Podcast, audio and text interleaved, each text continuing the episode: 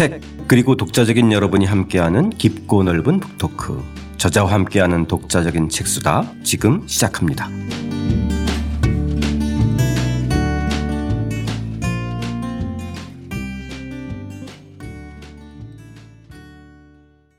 저자와 함께하는 독자적인 책수다 부산대 한문학과 강명관 선생님과 함께하는 조선에 온 서양 물건들 오늘은 3장이죠. 유리거울에 비추어 본 조선편 청취자 여러분과 함께 읽으면서 이야기 나눠보겠습니다. 저는 책 만드는 사람 김학원입니다. 책 쓴 사람 강명관입니다. 네, 조선에 온 서양 물건들의 편집자 전두현입니다.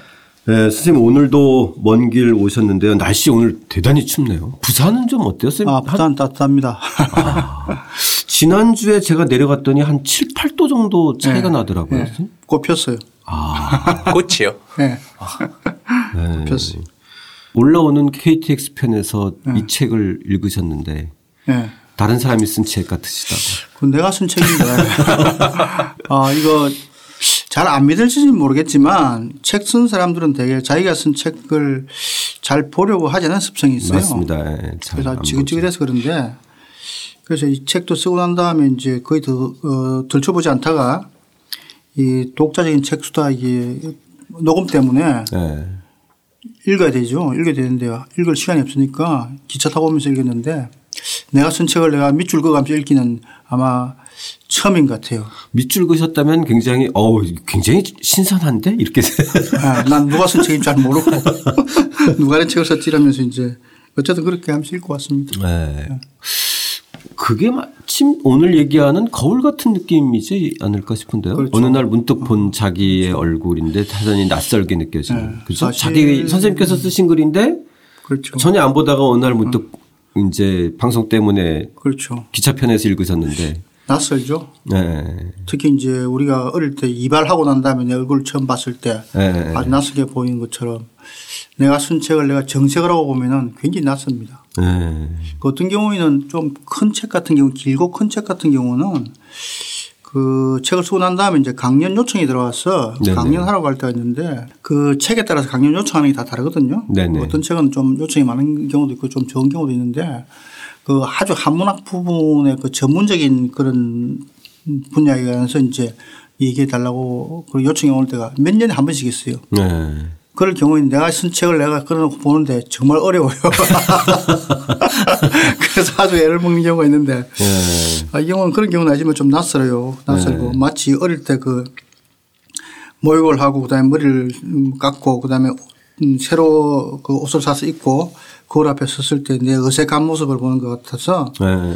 상당히 좀 이상하죠. 이 나이가 돼서도 이런 느낌을 갖고 있다는 게 참 좀 우스꽝스럽기도 하죠. 네. 하지만 또 신선하잖아요. 그죠? 그렇죠. 좀 신선한 거 네. 있지만 네, 어쨌든 거울 얘기가 나와서 이제 오늘 얘기가 거울인데 네, 네. 선생님. 네. 거울은 하루에 몇 번이나 쓰는?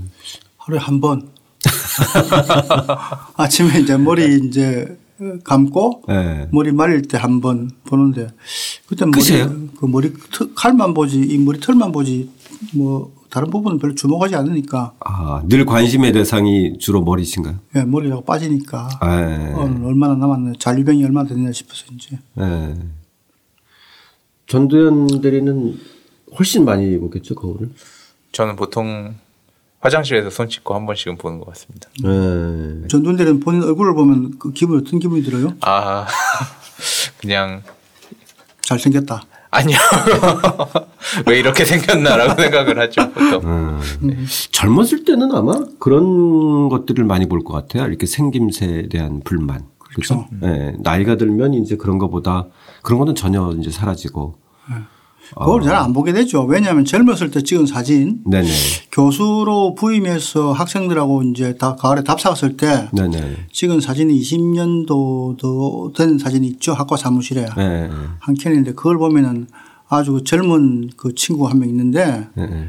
그게 나란 말이죠. 그러니까 뒤 요즘은 사진 가면 잘 찍지 않고 아이들이 사진 찍자고 하면 안 찍습니다. 안 찍고 나 사진 스스로 사진을 극도로 싫어하는 그런 사진 혐오증에 걸렸어요. 그래서 아, 늙어가는 게 이제 그 젊었을 때와 비교해 보면 사진 나름 비교하면 좀 못하니까 네. 자, 오늘 얘기는 사실 우리가 거울 그러면 이제 역사책에서 흔히 많이 보고 일반적인 상식이 청동 거울, 그죠? 그렇죠. 어, 그러니까 청동 거울은 그야말로 청동이니까 청동기 시대 때 그렇죠. 만들어 네. 그때부터 쓴 거죠? 네. 네. 그러면은 뭐 오늘 뭐 이야기에 좀 더 나오겠지만은 조선 시대 어느 시기까지는 계속 청동 거울이 이어지는 그렇죠. 거죠? 그렇죠. 청동기 시대 때부터 시작해서 그 물론 삼국 시대, 그다음에 네네. 뭐 어, 통일신라 시대 그리고 고려 시대, 조선 시대 그 임진왜란 넘어서 그리고 난 다음에 병자호란 넘어서 1678년 까지가 절대적으로 청동 거울을 쓴 시기입니다. 네. 그렇게 상당히 오래 쓴 그렇죠. 거네요. 청동 거울 네, 자체는. 청동 거울. 그리고 뒤에도 아마 20세기 초반에 그 무라야마라는 그 일본인 학자가 네. 그쓴 조선의 그 무속인간의 책이 있는데 그 책에도 보면은 그런 얘기가 나옵니다.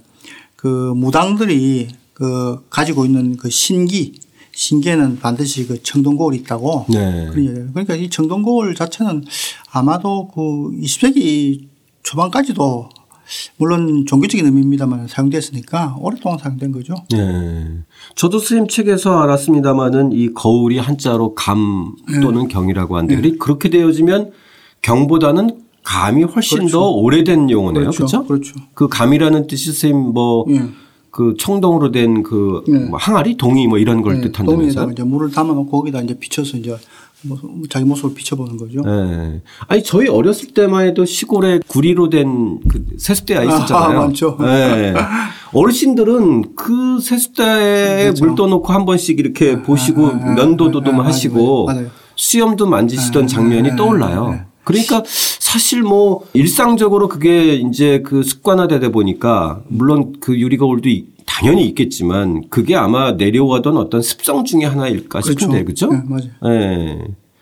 어렸을 때만 해도 그런 것들을 꽤 봤는데 전도연 대리는 뭐 아, 저는 좀 그런 게 경험은 없습니다.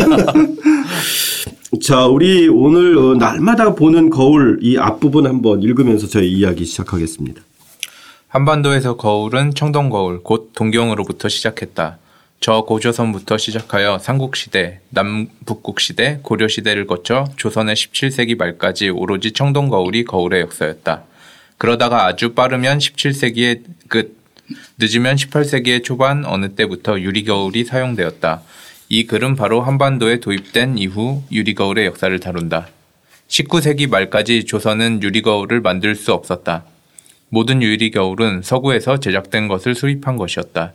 따라서 이 글은 먼저 조선시대의 청동 거울과 서구의 유리 거울 제작에 대해 간단히 살핀 뒤 유리 거울의 수입에 대해 서술하기로 한다. 자, 이제 그 조선의 유리 거울로 들어오기 이전에 사용했던 이 청동 거울에 대해서 잠깐 좀 이야기를 하면서 시작해 봤으면 좋겠는데 이 흥미로운 기록은 조선시대 때도 일종의 이제 공조 산하에 그죠? 그렇죠. 에, 그 청, 이때는 이제 청동 거울을 그렇죠. 이제 만드는 그렇죠. 기술자들이 있었다는 거네요. 네, 경장이라 가지고 있었어요. 예. 근데 이제 그 중에서도 저도 되게 흥미로운 기록이 이 평상시에는 뭐 한 두 명 내지는 뭐 이렇게 네. 아주 소규모로 제작됐는데 예. 예, 이 1504년 우리가 익히 하는 이 연산군 때 거울을 연마하는 이 마경장을 15명씩이나 데려오라는 대단히 어, 특이하면서도 그렇죠. 흥미로운 어, 그렇죠. 이제 하명을 내리는데. 예, 연상군은 이제 워낙 이제 우리나라 그 역대 왕조를 통틀어서 예. 아마 중세인이 상상하는 쾌락의 끝지점까지 그 추구해 간 사람인데 예. 그 연상군이라는 사람 은 굉장히 재밌는 사람이에요. 그러니까 그걸 뭐냐 단순히 폭군으로 이제 얘기하면은 다룰 게 아무것도 없지만 연산군 일기에 나오는 연산군이 그 벌였던 여러 가지 그 쾌락들 네네. 그런 것들을 조사해 보면은 그 연산군이 그 누렸던 쾌락 전부는 아마 그 시기에 사람들이 상상할 수 있는 쾌락의 어떤 극한치를 보여준다고 말할 수가 있어요. 예. 예. 그러니까 그 중에 제일 이제 그 강력한 것은 역시 이제 남성이니까 여성들하고 어울려서 노는 그런 거죠. 그래서 예, 예.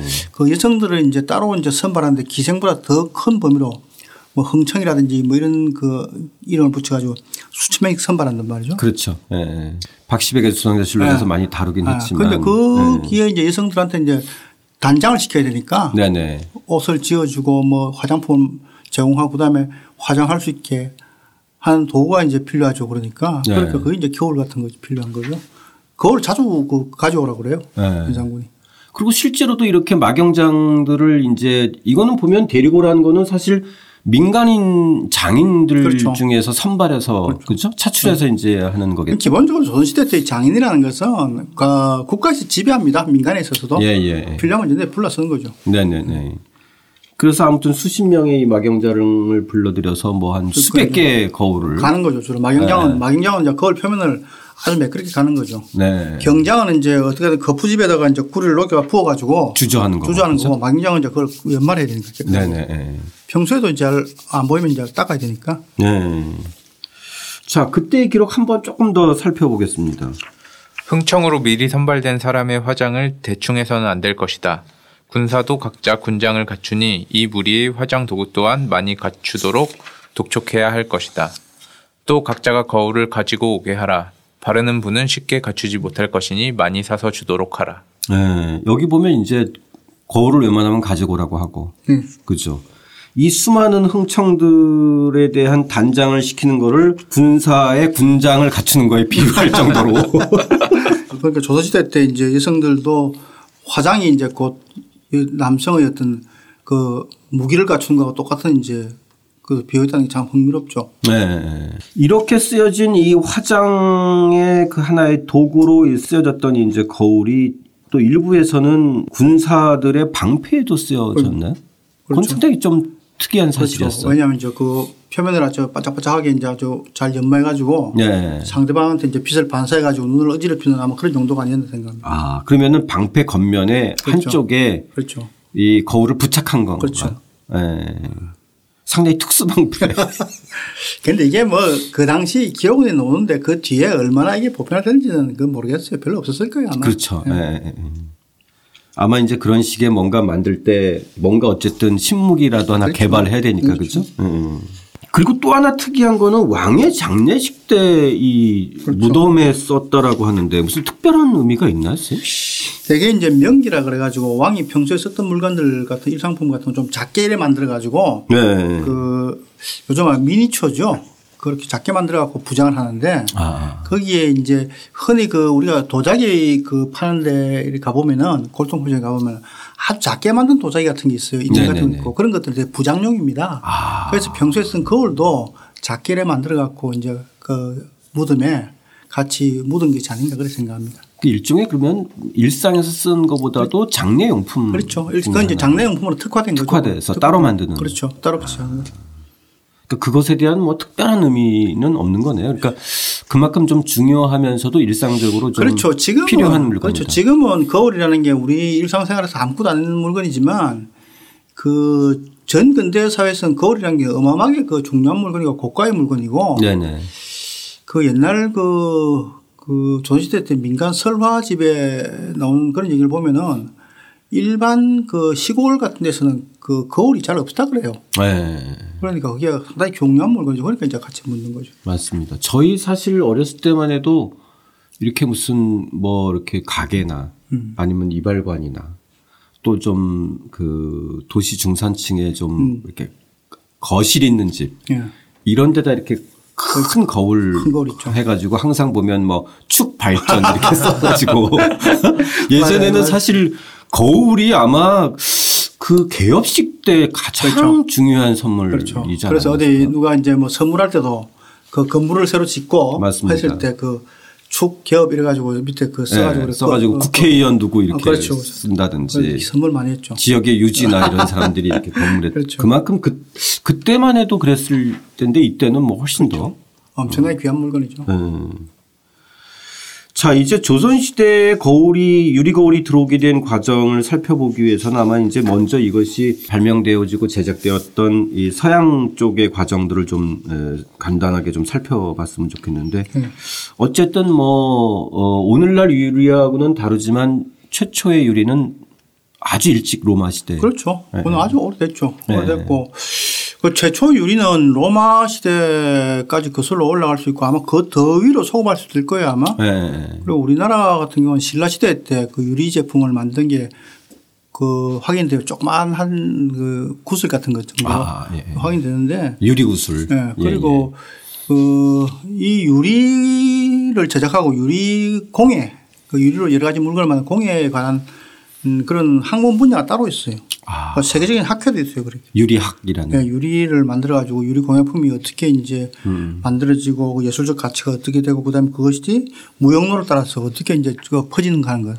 그러니까 특히 그 로만 글라스라는 것은 야, 야, 그렇죠. 로만. 그 신라 시대 때그 그 왕릉에서도 발견됩니다. 네. 네, 그런 것들 따로 학문, 학문이 있는데 이상하게 우리나라만 유리를 그 이후로 만든 흔적을 찾아볼 수가 없어요. 네. 굉장히 오래된 거죠. 근데 이제 이건 고대 유리고 예. 그 뒤에는 좀 보통 이제 근대적인 유리라고 한다는 거는 우리가 알듯이 이제 뭐 한 13세기 그렇죠. 들어오면 네, 이제 그 베네치아. 예, 예, 그렇죠. 예. 그러면서 이제 유럽에 좀 계속 경쟁적으로 기술 그렇죠. 개발을 한 거죠. 예, 굉장히 그 이제 힘든 기 어려운 기술이고 네, 네. 고가 기술이고 또 비싼 상품이었으니까 유럽 각 국에서 이제 경쟁적으로 이제 유리를 서로 이제 생산하는 걸 이제 생산 뛰어들죠 이제. 예, 예. 그래서 이제 무슨 아마 17, 16세기, 17세기 정도 되면 상당히 근대적 유리들이 생산. 그렇죠. 결정적인 거는 이제 그 유리를 만드는 방식이 있는데 네. 원래 이제 hand blowing이라는 것은 지금도 우리가 유명한 유리 산지에 가면 유리 제품 산지에 가면은 그 쇠로 된 대롱 있죠. 네네네. 대롱에다 유리 액체 유리를 찍어 가지고 불어서, 예. 음, 불어 갖고 이제 만드는 방식인데 근데 그 자체는 여러 가지 이제 그 형태의 유리 그 공예품을 만들 수 있는데 그렇죠. 유리병이라든지 유리 거울 같은 걸 만들려고 하면 유리가 편편해야 될 거 아니에요. 그렇죠. 그럼 일단 그 바람을 넣어서 분 다음에 그 다른 그 쇠막대기를 가지고 유리를 찍습니다. 찍어가지고 떼내거든요. 그 네. 이제 그 대롱에서. 예, 예. 그다음에 이걸 갖다 굉장히 빠르게 돌리면은 이게 회전하면서 유리가 퍼질 거 아니에요. 이렇게. 아, 아. 그럼 넓적해집니다. 굳기 전에. 그렇죠. 그러면 네. 이제 그 넓- 아, 둥글고 아, 넓은 판형의 유리가 됩니다. 예. 그래 만든 방법이 있고 그다음 실린더법이라는 거 역시 이제 이렇게 불때 불어가지고 그 긴 튜브 아주 둥글고 긴 튜브 같은 데 불어 넣습니다. 불어 넣어가지고 또 넣게 되면 어떻게 되냐면 이렇게 꽉 퍼지면서 튜브 형태가 되겠죠. 이렇게 유리가. 그렇죠.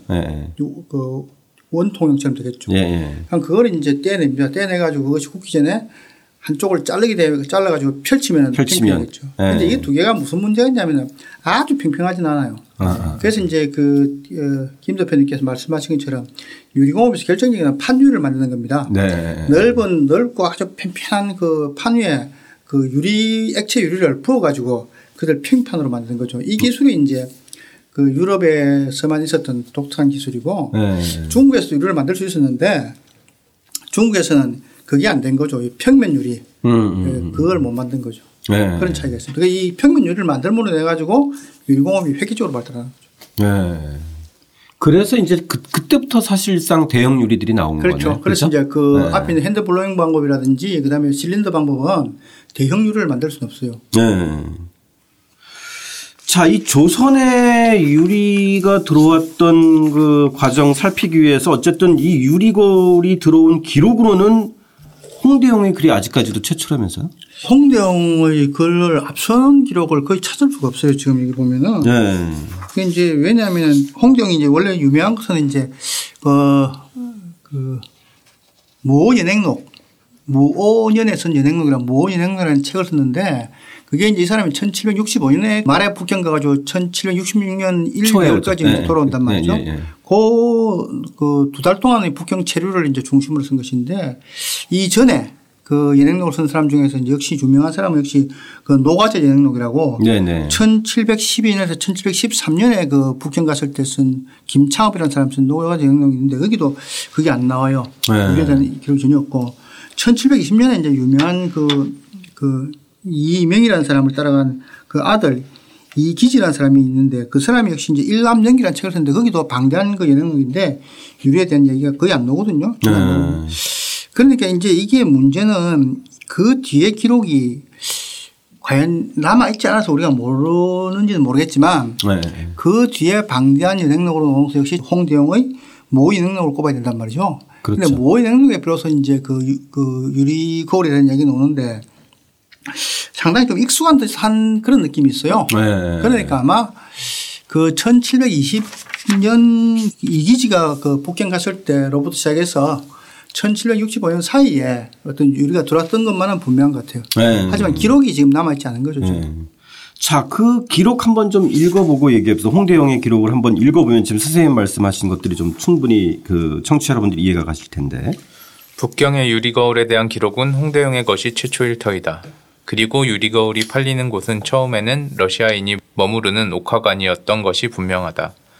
홍대영의 을병연행록 1766년 1월 15일조를 보면 한 역관이 옥화관에 대해 이렇게 말하고 있다. 이곳 옥화관은 예로부터 조선 사신이 머물던 곳인데 근년에 아라사에게 아- 아꼈습니다. 몇 해 전에 석경을 사고자 하여 관으로 들어가니 그중 아라사 수십인이 있었는데 다 생김새가 사나웠습니다. 역관이 러시아인들이 머무르는 옥화관을 찾아가 석경을 구입하려 했다는 것이다. 네. 그 선생님께서 말씀하셨듯이 이때가 최초의 기록이지만 홍대용이 에, 이 글의 전후 맥락으로 봤을 때는 이 유리가 그 이전에 들어온 그렇죠. 이런 거잖아요. 그죠? 그렇죠.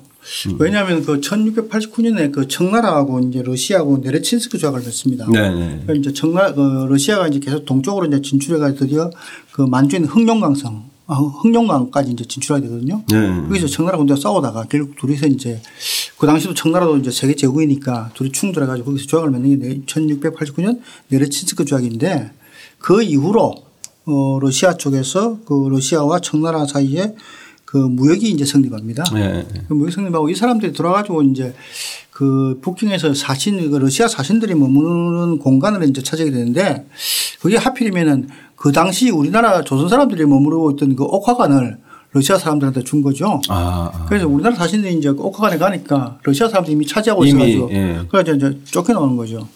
그런데 이제 어떻게 됐는지 모르겠지만 이 기록에 의하면은 그 러시아 사람들이 거기 옥화관을 차지하고 들어와 가지고 거기서 그 거울을 판다는 걸 알고 있었던 것 같아요. 네. 네. 그래서 이미 그걸, 그렇죠. 네. 그러니까 거울 사러 갔다가 이제 쫓겨났다 뭐 이런 얘기를 하는 걸 보면은 확실히 그 절대 안 되는 잡히는 거죠. 러시아 사람들이 옥화관에 들어가지고 옥화관을 차지한 그 이유라고 볼 수 있는 거죠. 네. 근데 기록을 보면 거울 자체에 대한 놀라움은 아닌 것 같아요, 선생님. 그러니까 그러니까 이제 이 사람은 이 이제 그 담원 같은 경우는 이미 거울을 이제 충분히 봤던 거죠. 이제 네. 보고 있었으니까 봤으니까 이제 가서 이제 그 크게 놀라진 않죠. 네. 그 유리창 북경 유리창의 거울 가게에 대해서는 좀 그 흥미롭게 묘사한 대목이 있습니다. 홍대영이 그 대목도 한번 읽어보죠. 거울 가게를 처음 들어서면 누구나 어리둥절해진다. 끈을 달아 벽 위로 쭉 걸어둔 것도 있고 대가 붙어 있어 벽 밑에 진열된 것도 있는데 그것은 몇 자가 넘고 작은 것도 네대치는 된다. 그 안에 썩 들어서면 마치 천 개, 백 개의 분신이 있는 듯하고 벽 창문에서 들여다보면 너무 황홀해서 한동안 어리둥절하게 된다. 네. 이제는 정말 수천 개의 거울이 있는 거울 가게들을 묘사하는데 수천 개는 아니고 네. 아니, 그러니까 이제 한 집에 이 정도 되면은 뭐 거울 가게가 쫙 있다면 그러니까 그 유리 거울이 이제 뭐 한 수십 개 뭐 수백 한 백 개 정도 있으면은 네. 내가 몸이 비쳐가지고 막 수천 개로 보인다는 그렇죠. 그런 느낌이죠. 아, 예. 이건 이제 조선 시 조선이라는 나라에서는 이런 게 없으니까 이제 가서. 이런 이거- 가게가 이거- 없으니까. 이런 거 보고 놀라가지고 이제 이때가 스님 우리가 이제 지난번에 다뤘던 그 북경에서 유리 공장을 국립으로 만들어서 그렇죠. 어, 왕실의 유리 그릇들을 어, 이제 만들면서 한편에 그 공장 근처에 가게를 쭉 그 형성된 건가요? 아니 이건 좀 다른 문제 같아요. 왜냐하면 네. 이게 북경에서 이제 유리창이 있어가 유리를 만들긴 했는데 네. 이 사람들이 평판 유리를 만들 수 없었어요. 그렇죠. 예. 그냥 대형 유리를 만들 수 없었고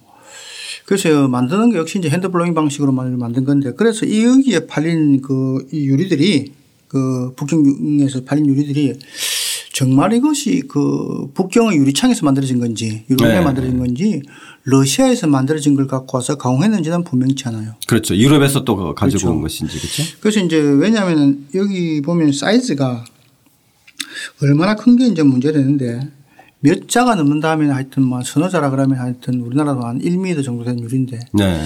이 당시 1m 넘는 유리를 그 북경에서 만들 수 있었는지 상당히 저는 의문이 가요. 네. 그 그렇지 않- 그 만약에 만들 수 없다면 역시 러시아에서 가져온 것일 가능성이 많아요. 음. 왜냐하면 계속해서 이 그 유리거울에 대한 문헌을 보면은 계속해서 아라사 거울, 어르스 네. 거울이라 말하고 네. 있거든요. 음. 그런 그런 걸로 봐서는 아마 그 러시아에서 갖고 온 것이 아닌가 이런 생각을 하게 됩니다. 예. 그큰 유리를 옮기는 것도 보통 일이 아니었을 것 같은데요. 그렇죠. 아마 자기 나름대로 자기들 나름대로는 뭔가 옮기는 그쪽은 땅이 이제 넓고 강 같은 게 있으니까 그런 걸 갖고 오지 않았나 이렇게 생각합니다. 네. 선생님께서 지금 말씀하신 대목은 아마 그 1778년에 그 뒤늦게 이제 북경으로 갔던 이덕무의 기록에도 나오네요. 예. 그렇죠? 예. 예, 이 석경이 예. 아락사의 토산물이라고 예, 예. 이렇게 여기서 이제 아락사는 러시아를 그렇죠. 지칭하는 거죠. 예. 앙라사 그죠? 우리나라 말로 이제 어리쇠. 네. 자, 그 과정에서 보면은 거울들을 보고 수입해 오기 시작한 사람들은 대체적으로 보면 당연히 이제 저희가 알고 있는 사신단의 일행일 텐데. 그렇죠. 그죠? 역관 일행이 역관이 많죠. 네. 역관이 많고 역관이 독특한 거는 단순한 통역만이 아니라 통역은 공식적인 직책이고 그렇죠. 무역 일을 상당히 많이 했다고 하는데 그렇죠. 역관은 실질적으로 조선 후기 기록에 의하면은 통역은 좀 거의 부차적인 일밖에 안 되고 네. 어, 사실은 그 무역하러 가는 거죠. 아, 그러면 그것도 조정해서 그냥 그 그런 부분에 대해서 이렇게 특별하게 이렇게 그, 그 통제하거나 이러진 않았나요? 왜냐하면 역관들이 그 가고 돌아오고 하는 과정 속에 이문을 누릴 때는 네. 그 뒤에는 조정의 고위 관료들하고 그 이문을 나누기 때문에 아. 그렇기 때문에 이제 그 통제가 잘 안 되죠. 그래 가끔 가다가 이제 단속을 한 번씩 하죠. 네. 네. 그러니까 이제 은을 보통 가지고 가는데 은이 이제 그 18세기 들어오면 좀 그 품귀 현상이 일어나니까 국내 은이 부족하니까 네. 그 은을 가져가는 상한선을 정한단 말이죠. 그런데 그걸 이제 오버해서 이제 갖고, 갖고 간다든지 이러다가 은 유출이 심하게 되면은 한 번씩 일제 단속을 하는데 그때 이제 그 걸리는 순위에서도 대개의 경우에는 규정 이상의 은을 가지고 가죠. 가지고 가가지고 이제 그 사람들이 가지고 오는 물건 중에 대부분은 서울에 있는 그 경화세력들 그 아주 그 돈이 많고 권세 있는 귀족들을 위해서 그 귀족들이 필요한 물건들이기 때문에 단속이 거의 불가능하죠. 아, 그러네요. 서로의 이해관계가 그렇죠. 예, 얽혀 있는 음. 거니까. 그리고 또 한편으로는 이 주로는 북경일 테지만은 이 북쪽의 접경 지역 회령과 경원 쪽에서 이제 네, 그렇죠. 국경 무역에서 그렇죠? 좀 일정 부분 들어오게 됩니다. 예, 예. 거기도 이제 일종의 무역소 내지는 뭐 그렇죠. 일종의 지금 개념으로 따지면은 장 같은 게 예, 그렇죠. 그 물론 이제 정기적으로는 그렇게 하고 그 몰래 밀무역이 이제 또 왔다 갔다. 하니까 거기서 이제 거울 같은 것들이 수요가 많으니까 거울이 들어오게 되는 석경이라 그래 가지고 돌거울이라 그러잖아요. 예. 이제 석경이라는 것이 그 우리가 보면 유리가 돌처럼 생겼으니까 석경이라 가지고 그런 것들이 이제 국내 수요에 의해서 이제 막 들어오게 되는 거죠. 네. 그때 석경은 유리 거울이잖아요. 그렇죠. 그죠? 안에는 유리 거울이고 네. 테두리가 석경인가요? 아니 아니요. 유리 유리 자체가 그 돌 돌처럼 생겼으니까 아, 그 돌처럼 생긴 그걸 석경을 아, 아. 근데 그 석경이란 말이 그 뒤에 이제 어떻게 변하냐면은 그 김도표께서 기억하실지는 모르겠는데 그 올해 원래 서울 토백이들이 그 화장할 때 예, 색경 가져오느라 색경이라고 하냐? 예, 그렇죠. 색경. 색경 가져오느라 예. 색경을 가져오면은 가져오는 게 이제 펼치는 거. 이 그림이 나와 있습니다만은. 예, 경대 경대처럼. 예, 예. 경대인데 그걸 이- 그 처음에는 이렇게 이렇게 네모난 형태로 그된 서랍 달린 형태인데 그렇죠. 예. 펼치면 이제 거울이 올라가야 되는 그런 형태를 색경이라고 그래요. 색경. 예, 예. 그런 이제 그런 이제 그런 걸 왜 색경이라고 부르냐면 재질 자체가 유리골 자- 재질 자체가 돌이거든 돌처럼 됐거든. 그래서 색경이라는 겁니다. 아, 석경에서 색경으로 그렇죠. 어, 된 거네요. 음. 음. 그리고 이제 또 한편으로는 일본 쪽 통로로 해서 부산의 외관으로 그렇죠. 예. 돌는 거죠. 그런데 그쪽은 모르겠어요.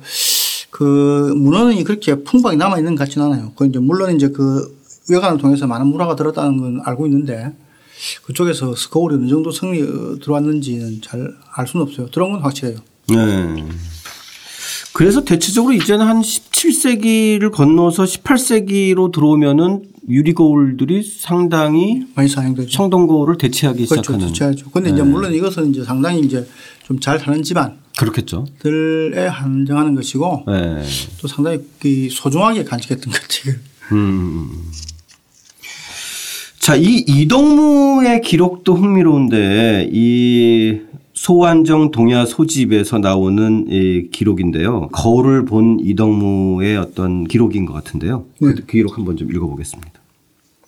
군자가 거울을 보고 의관을 정죄하고 시선을 높게 하는 것은 용모를 예쁘게 가다듬으려 하는 것이 아니다. 간혹 거울을 손에서 떼지 않고 눈썹과 수염을 매만지며 날마다 곱게 꾸미려는 사람이 있는데 이것은 부녀자의 행동이다. 네.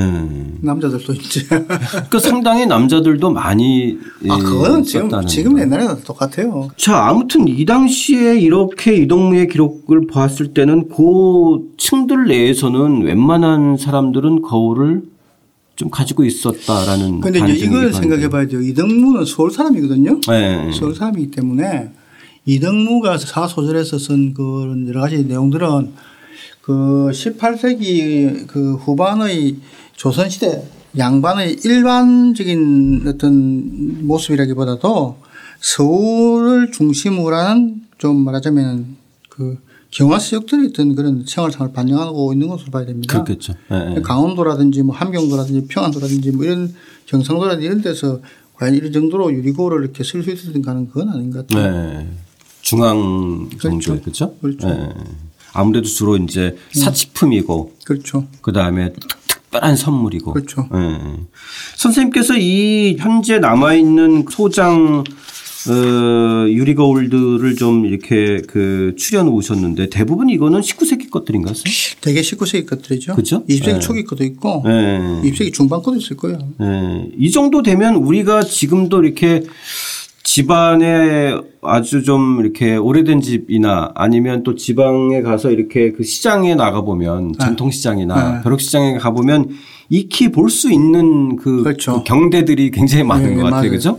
아니 네. 그리고 이게 이렇게처럼 이렇게 나전으로 화려한 건 아니지만 네. 아주 심플하게 만든 것은 20세기 후반까지도 쓰였죠. 그렇죠. 아직도 이 시골에 가면 이런 거를 또 제작해서 예, 예, 있어요. 예, 예, 목공으로 제작해서 쓰- 예, 예. 집에 하나씩 가지고 있는 사람도 많을 것 같고 특이한 거는 휴대용 명경 같은 아, 거예요. 그렇죠. 예, 이거는 주로 이제 보면은 남자들도 많이 가지고 다녔을 예, 법한. 기록해 보면 그 황윤석하고 예. 박지원 같은 경우는 어디 갈때 네. 휴대폰으로 넣어갑니다 이걸. 그러니까 항상 챙기는 네, 그렇죠. 거잖아요.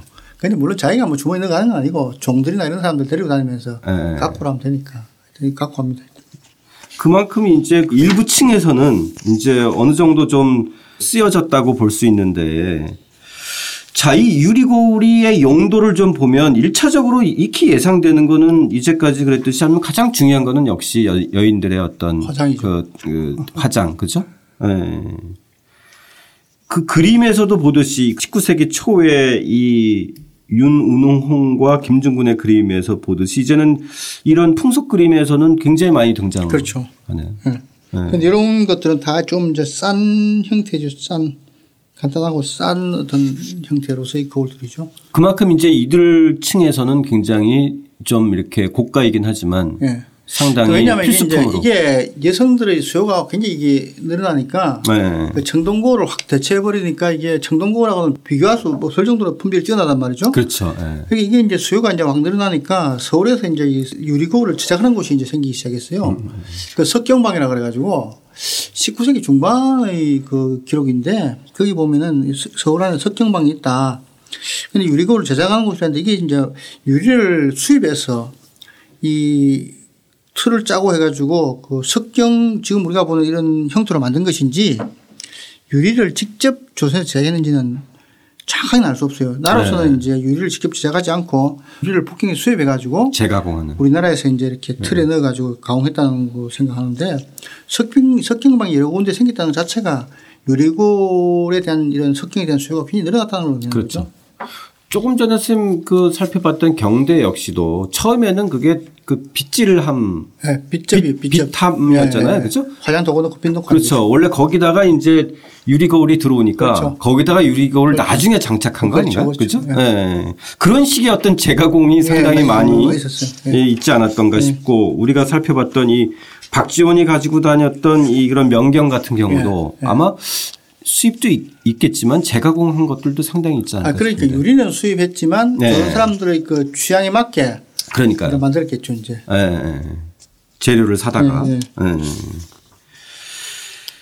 자, 당연히 서양에서도 이거 대단히 중요한 영향력이지만 그림에도 영향, 특히 초상화. 그렇죠. 예. 근데 사실상 보면은 그렇게 우리가 보면 자화성 같은 경우는 그렇게 많지는 않아요. 많죠. 아, 별로 없죠. 그죠. 별로 없고 이게 윤두소 제일 유명한 윤두소 자상이죠. 네. 그 윤소 자상이 이제 우리한테 그 던지는 그 무게감이나 대단하죠. 아니 정말 그 안에서 윤조사라는 사람의 정신이 이제 밖으로 이제 뿜어져 노는 것처럼 그런 강렬한 인상을 주는 것인데 네. 그것도 굉장히 그 정밀하게 그랬잖아요. 네네. 그래서 이게 과연 이게 어떤 학자들은 이걸 이제 청동고를 보고 그랬을 것이다. 라고 그렇게 얘기하는데 연대를 잘 맞춰보면은 윤주서가 유리 거울을 보고 그랬을 가능성도 배제할 수는 없어요. 네. 그 나는 그 개인적으로 손을 들라 그런다면은 뭐 유리 거울을 보고 그랬을 것이라는데 내 손을 들겠지만 네. 뭐 확실하게 이제 증거를 댈 수 없지만 여러 가지 상황을 조합해 보면 그럴 가능성도 충분히 있어요. 그러니까 선생님께서 지금 대조적으로 지금 초상화 예를 든 이광자의 초상이나 강세왕의 초상을 보면 네. 이 광세왕의 자화상을 보면은 정말 좀 그 디테일해서 네. 강세양은 유리거울 본게 거의 확실하게 유리거울로 그렇죠. 왜냐하면 강세양. 자체가 유리에 대해서 굉장히 흥미로운 기록을 많이 남기고 있어요. 네. 유리를 그 중국에서는 유리를 만들 수 있는데 우리나라에서 만들 수 없다. 하는 그런 이야기를 굉장히 상세하고 있거든요. 그러니까 이 사람은 유리가 무엇인지 유리거리 무엇인지를 충분히 알았을 것이고 강세왕의 집안은 소복 집안인데. 굉장히 그, 그 몰락하지 않고 그나마 계속해서 그 경화서역으로서 벼슬을 하던 그런 집안의 출신입니다. 네. 돈도 많고 그렇기 때문에 충분히 그 유리고를 그거를 수입해 가지고 어 보고 어 그림을 그릴 수 있죠. 네. 그거와 조금 그 다른 질문이긴 하지만 선생님 그 서양에서는 뭐 당연히 이제 유리가 일찍부터 발달했으니까 초상화들이 굉장히 많이 그렇죠. 서양의 경우는 자화상 특히 서양의. 서양의 경우는 유리뿐만 아니라 그 뭡니까 그 렌즈 네네. 렌즈 이런 걸 가지고 원근법 같은 걸 이제 그, 그 만들어내잖아요. 그렇기 때문에 서양의 경우는 자화상이라든지 뭐 그다음에 원근법 이런 데 대해서 유리걸과 렌즈 같은 어떤 그 유리를 이용한 투명한 유리를 이용한 어떤 그런 광학 지식을 이용해서 그 회화에 응용하는 것은 많이 찾아볼 수 그렇죠. 있죠. 예. 우리가 쌤이 특히 이- 이 자화상 같은 게 좀 취약한 게 좀 이렇게 조선의 어떤 성리학하고도 연관이 있나? 그건 모르겠어요. 그런데 그러니까 이제 임금의 용안을 그리는 것도 사실상 이렇게 쉬운 일도 아니고 아니요. 아니죠. 그런 건 아닌가요? 원래는 이게 그 그림 중에서 우리나라에서 가장 그 전통적으로 풍부하게 남은 풍부하게 그려졌을 것은 아마 그 인간의 그 초상화일 걸로 생각이 됩니다. 네. 왜냐하면 고려시대 같은 경우는 여성들과 남성들이 똑같이 이제 그 사람이 죽었을 때 절에다 초상을 그려가지고 봉안을 해가지고 부모를에게서 무슨 제를 올린다든지 이런 아, 일이 예, 예. 굉장히 많았으니까 네. 네. 그래서 이제 그, 그 다른 대표적인 경우가 이제 그 역시 고려 말의 그 공민왕의 그 아내였던 노국지 장공주죠. 네. 그 사람 죽고 나니까 공민왕이 워낙 슬퍼가지고 그 조상화를 그린 다음에 그것을 봉안하는 건물을 따로 지어가지고 음. 비난을 그렇죠. 받았다고 그러죠. 네, 네. 그래서 이런 그 조상화를 그린 전통들은 조선 고려시대는 물론 조선시대까지 쭉 전해져 내려오다가 성리학이 이제 그 점점 이제 보급되면서 이런 얘기를 합니다. 결국은 음 아무리 초상화를 정밀하게 그려도 그 사람하고 똑같을 수 없다. 네. 또, 또 솜씨가 나쁜 사람은 또 엉뚱하게 그리니까 그러니까 그것을 그 초상화 대신에 이제 신주 네. 위패를 쓰는 걸 대신한다. 그 대신하는 그런 문화가 이제 보급되면서 점점 이제 초상화가 줄어드는 거죠.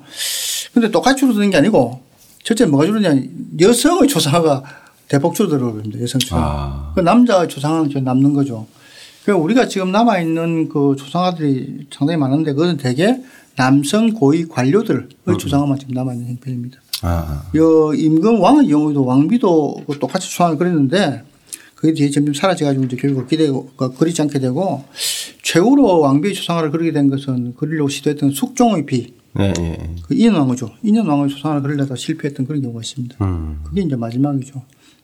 이 그, 자화, 중에서, 그 중에서 지금 자화상은 그 자화상은 이제 수가 적- 특별한 거죠. 이게 적잖아요. 자화상이 그래서 왜 이게 갑자기 튀어나오냐 것은 네. 진짜 의문이 아닐 수 없는데 그래서 이것은 그 저 생각으로는 그 유리거울 때문이 아닌가 음. 라고 그렇게 생각합니다. 이게 유리거울 때문이 아닌가. 네. 그런데 그것이 자화상을 거슬러 올라가서 이제 끝까지 가게 되면 갑자기 그 윤도소의 자화상이 튀어나온단 말이죠. 그렇지. 왜 이게 윤도소의 자- 자화상이 나오냐 하는 것들도 그 이유를 지금 잘 모르죠. 왜 갑자기 자화상인가. 그래서 우리가 그 보통 회화사의 발전을 얘기할 때 회화사 내부의 어떤 논리를 가지고 얘기할 수도 있지만 어떤 외부에서 그 유입된 어떤 외부적인 조건, 테크놀로지의 그 영향도 우리가 충분히 고려되는데 네네. 우리나라에서는 그런 걸 아직 고려하지 않죠. 네. 연구에서는. 그 실제로 우리가 그 컴퓨터라든지 복사기 이런 것들의 발달과 학문과의 연관성을 따지게 되면 엄청나게 그런 것들이 영향을 끼친 거죠. 예, 예. 뭐 좀 다른 얘기겠습니다만 문학에서도 상당히 어- 어떤 영향을 미치지 않았을까 싶기도 한데. 아, 거울이요? 예. 아, 거울은 그렇습니다. 그 그렇죠? 왜냐하면 예. 대표적인 게 이제 이상의 거울이라는 시, 그렇죠. 그다음에 예. 인동적인 그 자화상. 자화상 같은 게 나오는데 예. 그런 것들은 실제로 거울이라는 것이 들어오고 난 다음에 생긴 장르라 말할 수 있죠. 그렇죠. 그리고 또 하나 한편으로는 거울 자체가 그 문학의 어떤 제재로서 굉장히 오래된 그걸 갖고 있습니다. 네. 역사를 갖고 있습니다. 그래서 한시에서 그 거울을 그 제재로 한 한시를 보면은 여러 가지 형태들이 그 의미들이 나타나게 되죠. 대개는 보면 이제 자기 반성을 예. 그렇죠. 한다는 그런 의미들이 많고 그것은 한편으로는 이제 확장되게 되면 역사를 반성한다. 역사가 말- 말하자면 이- 그 거울이다. 은간본이랑 고사에서 보듯이 그런 걸로 사용되고 또 뭐 그 여러 가지가 있습니다. 그 물론 화장의 도구도 되고 뭐 요사 물건이라는 의미도 됩니다. 음. 그런 의미도 되고 또 정의의 물건이라는 그런 의미도 있고 해서 네. 거울 자체가 문학적인 어떤 메타포로 널리 사용되고 있습니다. 그건 여- 유래가 굉장히 오래된 거죠. 그렇죠. 예. 선생님께서 이제 그 쓰신 대목 중에 보면 좀 독특한 게 이제 1876년에 개항을 하고 나서 어, 그 이후에 한 8년 후에 갑신정면이 일어나는 해. 그 정도 되면 사실 유리거울은 이전보다 훨씬 더 많이 들어왔던 그렇죠. 그죠? 이제 조- 각종 조약들이 맺어지고 통상 교류들이 많이 되어지는데 그러다 보니까 이제 그만큼 들어오니까 그것에 대한 이제 경계와 단속을 좀 하는 그렇죠. 상소잖아요. 그렇죠? 음, 이게 이제 평안도의 유학자인 이윤왕의 상소문인데요. 한번 좀 읽어보겠습니다. 유리등석은 동철과 달라서 손에 닿으면 부서져 형체조차 없게 되니 한갓 일시의 완호품이며 뜻을 잃기 쉽게 하는 물건입니다. 청컨대 일체 그 무역을 금지하소서. 그 밖에 백성에게 불리한 것은 모두 시장에 들어오지 못하게 하여 순검 조령의 근본으로 삼는다면 실로 억만년 끝이 없는 아름다움이 될 것입니다. 예. 그만큼 이제 많이 들어오니까 그렇죠. 그렇죠? 어, 그렇죠. 이게 근데 이제 이런 사- 형태의 무역 그러니까 말하자면 국부를 유출한 형식의 형태의 무역이라는 것은 실제로는 조선 후기 내내 지속된 거죠. 네, 지속되다가 그 사실 그 무역의 문제에 있어서 실질적인 그 경제적인 문제를 일으킬 정도의 수준이었다는 건가요? 그렇죠. 이제 은이 사정없이 출제니까 네. 그러니까 이제 그 이런 얘기를 할 수 있어요. 그 조선 전기 임진왜란 이전까지 조선 전기가 좀 이렇게 탄탄했던 것은 역설적으로 말하자면은 그 중국과 일본과 조선 사이에 어떤 그, 그 동일한 통화가 음, 음. 없었기 때문에 조선이 그 독립적인 경제를 꾸려 나갔기, 나갈 수 있었기 때문이라고도 볼 수 있어요. 네, 한편으로는. 근데 이제 그렇죠? 은이 이제 네. 사용되면 임진왜란을 계기로 해서 은이 사용되는데 그게 이제 그 은을 사용하는 중국과 일본과 조선 사이에 이제 무역이 시작되면서 그 조선이 이제 은 부족에 18세기 초기에 되면 시달린단 말이죠. 아, 되게 중요한 얘기네요. 그러니까 그 정도 되면 이제 동아시아 사이에 무역들이 활발해지면서 일종의 통화가 은으로 되어지면서 그렇죠? 그런데 신기한 게 네. 왜냐하면 이제 조선은 원래 은을 사용 안 했는데 네. 안 했는데 그 이제 은이 난다 그러면은 지난번에 한번 얘기했나요? 은이 난다 그러면 저 은과 금이 난다 그러면 중국 명나라 정부에서 이제 세공을 바치라니까 네, 네, 네. 그걸 피하기 위해서 은이나 금이 안 난다고 계속 얘기를 해왔어요. 네, 네, 네. 얘기했는데 그러다가 이제 그래서 이제 그 명나라 정 명나라 정부에서 결국 이제 조, 조선에 대해서는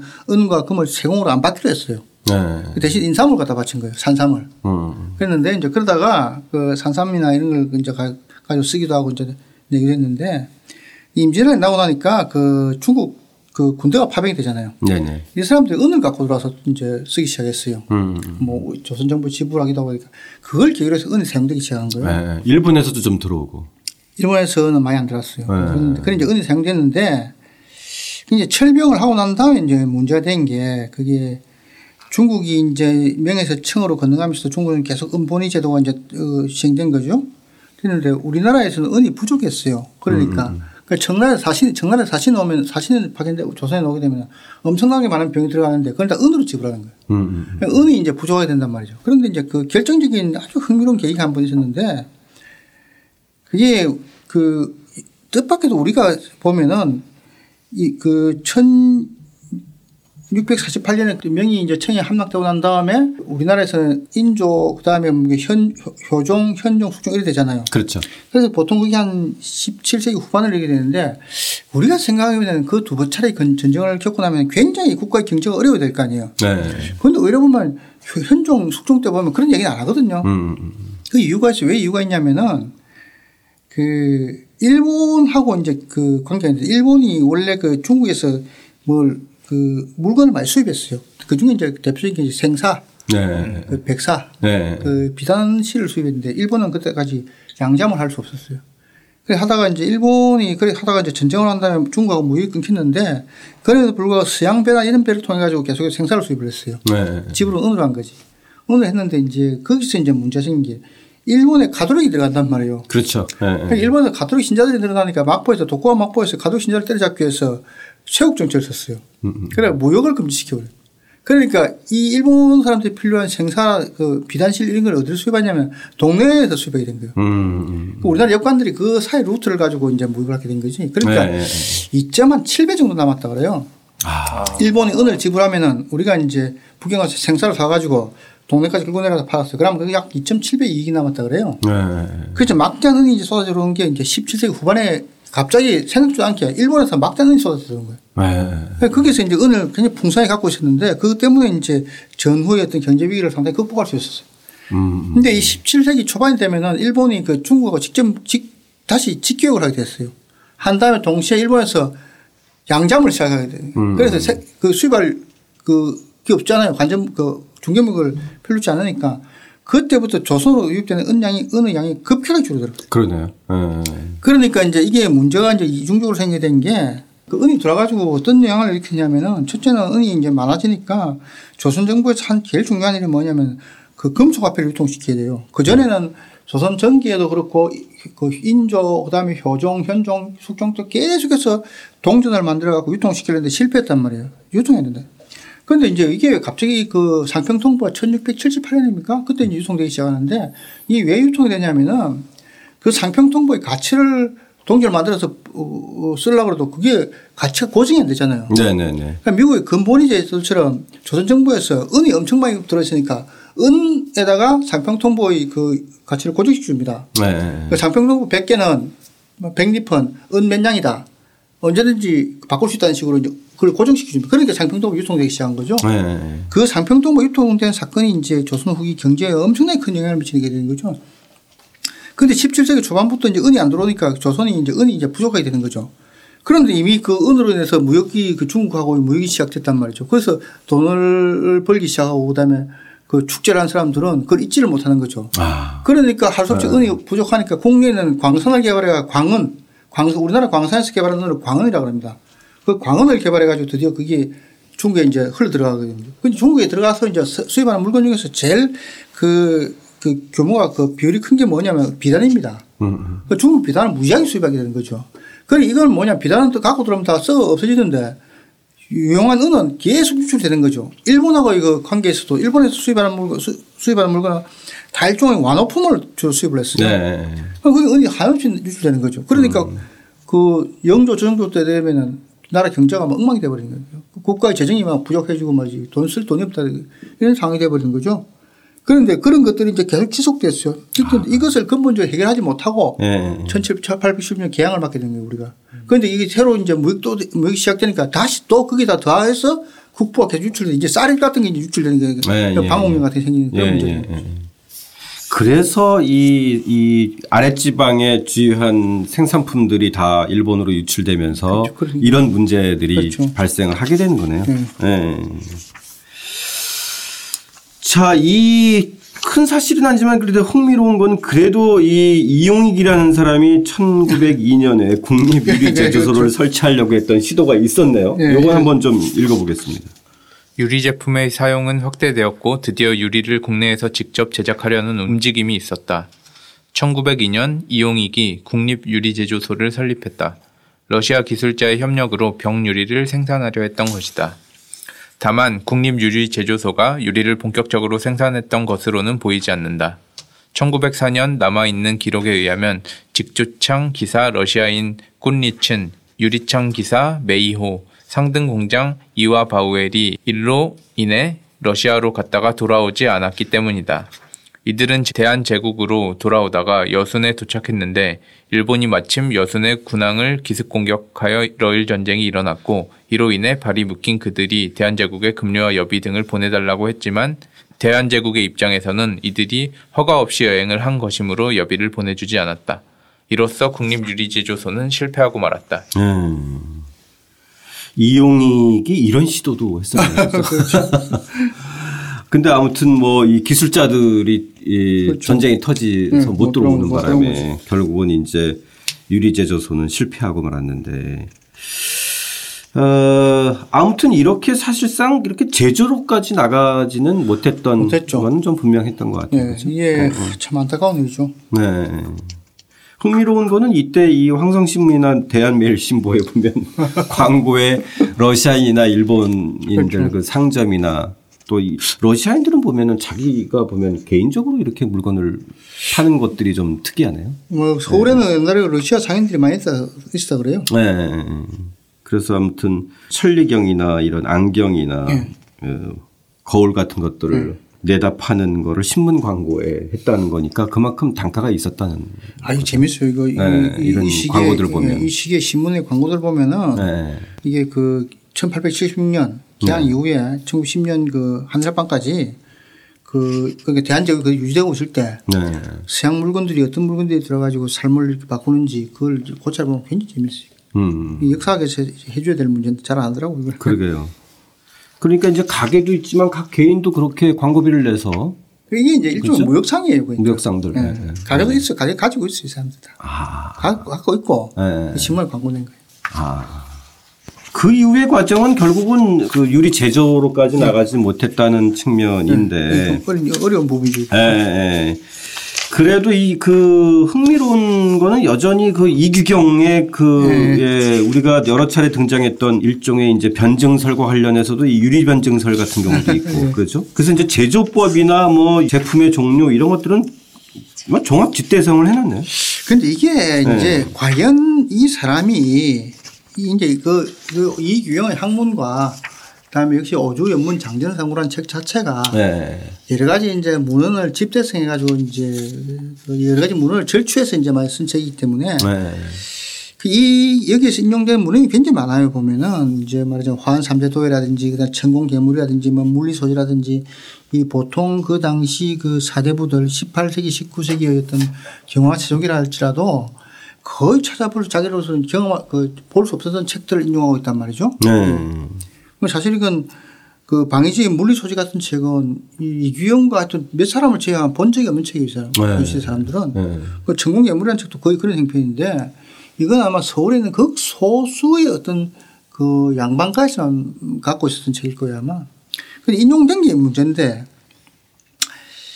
이 과연 이 유경이 알고 이걸 인용했느냐. 충분히 이해하지는 그건 아니라. 쉽지 않았겠죠. 왜냐면 사실상 문헌과 자료를 통해서 본 그렇죠. 거잖아요. 그렇죠? 저이 문헌을 인용하는데 네. 중국 고대의 문헌부터 시작해가지고 네. 그 16세기, 7세기, 8세기 이런 문헌까지 인용, 18세기 문헌까지 인용하고 있는데 그것들이 거의 뒤섞여 있어요. 이게. 네. 뒤섞기 때문에 난 이 사람 정말 이게 유래를 만드는 방법을 레알하게 진짜 알았을까 난 참 의문이 가요. 네.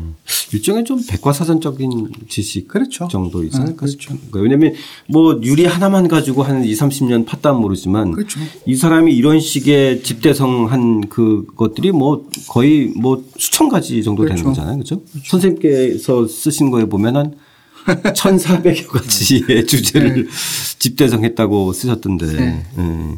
근데 다만 이제 좀 인상적인 기록은 그 시- 이경이 살았을 그 당시에 유리를 이렇게 고온으로 가열해 가지고 네. 여러 가지 형태로 이제 이렇게 만들어서 가공하는 방식은 우리나라 장인들이 이제 충분히 알고 있었던 것 같아요. 그렇죠. 네.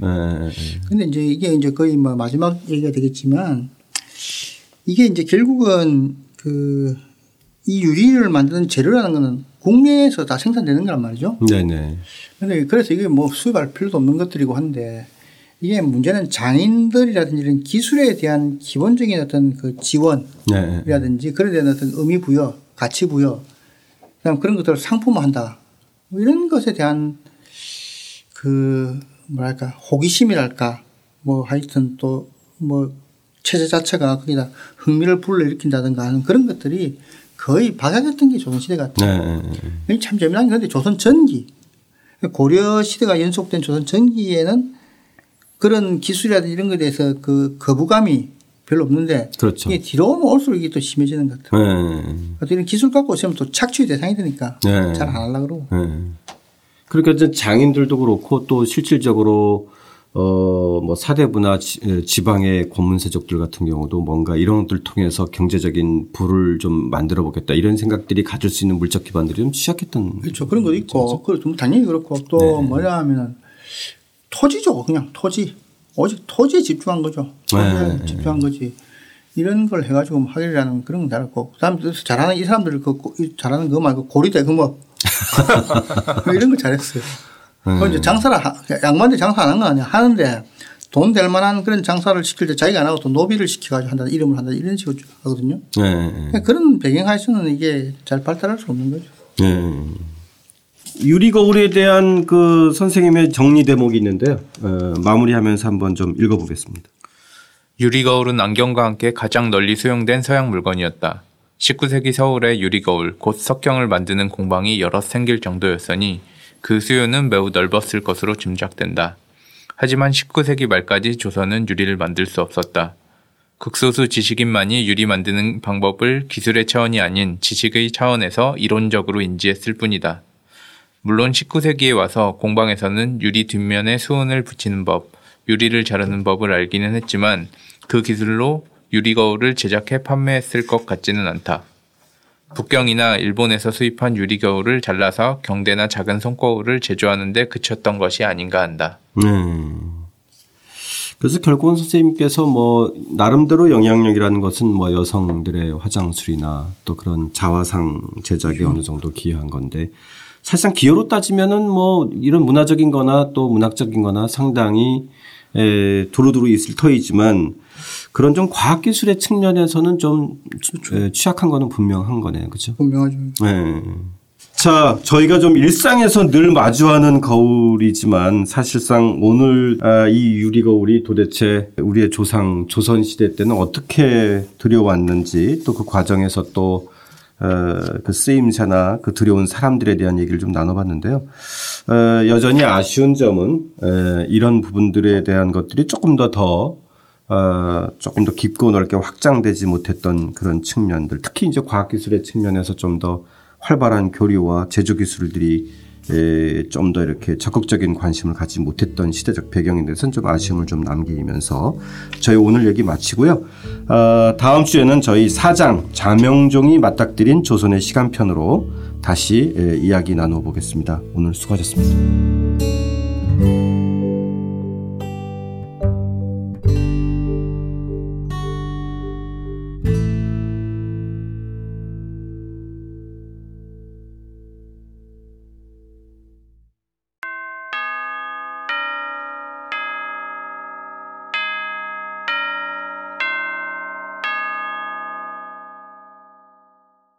청취자 여러분들의 의견 함께 나누겠습니다. 네이버 독자적인 책수다 블로그에 올리신 글인데요.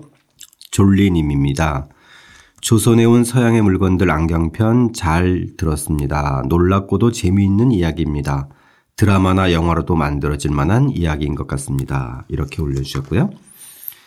호위무사님, 새해 복 많이 받으세요. 어, 2강 만원경으로 무엇을 보았을까 편 마지막에 만원경은 조선의 문화적 맥락에서는 사용될 가능성이 애초에 매우 희박했던 것이다 라는 글을 보면서 결국 신문물이던 학문이던 뭔가 절실해야 관심이 생기고 또 발전되는 것이 아닌가 하는 생각이 들었습니다. 정조가 수원화성 건축에 거중기를 사용하여 공사기간을 단축하였음에도 불구하고 더 이상 거중기 발전을 꾀하지 않았다는 이야기를 듣고 실망했던 기억이 있습니다. 현재만이 아니라 미래를 위해서 필요한 학문에 대해서는 국가적인 차원의 지원과 연구가 필요하다고 생각합니다. 이렇게 의견 달아주셨고요. 절차 탕마님, 4차 산업혁명과 인공지능 이야기가 부상하면서 우리 시대가 격변할 것이라고들 이야기합니다. 하지만 무엇을 어떻게 대비해야 할지 또는 그냥 자신의 자리에서 묵묵히 일하고 있으면 되는 건지 의문이 듭니다. 직장 동료와 아, 이에 대해서 이야기하다가 조선 후기부터 일어난 사회 변화에 우리가 어떻게 대처해 왔는지 다시 한번 잘 생각해 봐야 될 필요가 있다는 말이 나왔습니다. 그런 의미에서 지금 이 시대에 우리가 꼭 한번 읽어봐야 될 책인 것 같습니다. 강명광 교수님 말씀이 너무 재미있고 공감 가는 내용이 많아서 다음 편이 너무 기다려집니다. 교수님의 다른 책들도 읽어보고 싶다는 생각이 저절로 들었습니다. 이렇게 올려주셨고요. 추신으로 두 가지를 또 올려주셨는데요. 남경태 선생님의 종횡무진 서양사 책을 읽다가 대항해 시대에 접어들면서 중세에는 약간 지루한 듯 하다가 사회가 갑자기 역동적으로 변한다는 느낌이 들었는데 그 부분이 너무 흥미로웠습니다. 그래서 문득 우리나라는 그 당시에 무엇을 했지 하고 찾아보니 연산군 때이더군요. 그때 참 안타깝다는 생각을 많이 했었는데 프롤로그 편에서 언급하셔서 공감이 많이 되었습니다. 다사다난했던 한 해 휴머니스 여러분들 그리고 독자적인 책수다 여러분들 수고 많이 하셨습니다. 새해 복 많이 받으세요. 이렇게 저희들 대신 또 절차탕마님이 또 호위무사님께서 새해 인사 주셨고요. 오늘 함께 이야기 나눠주신 절차탕마님, 호위무사님, 졸리님 예, 거듭 감사드리고요. 새해 복 많이 받으시기 바랍니다. 독자적인 책수다. 다음 방송에서는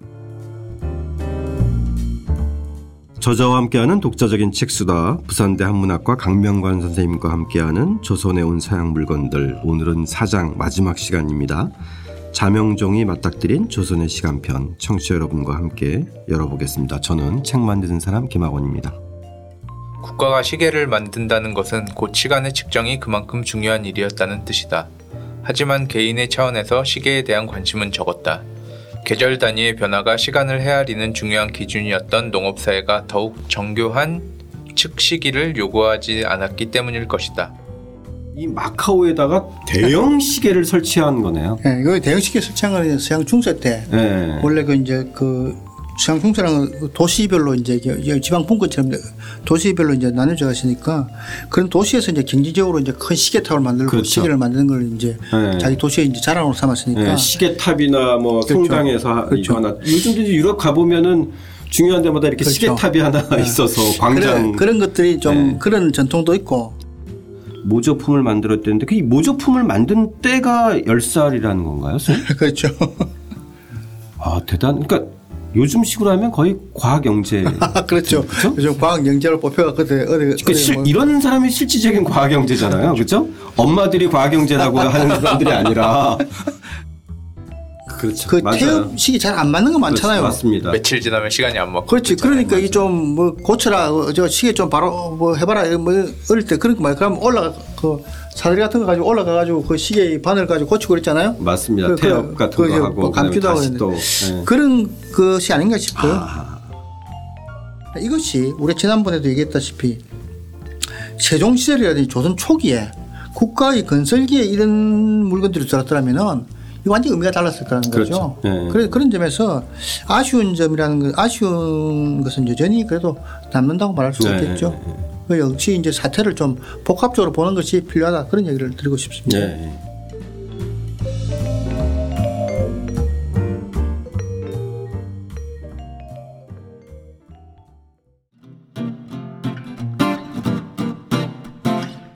독자적인 책 수다는 책 읽는 사람들이 모이는 공간 알라딘 서점과 함께합니다.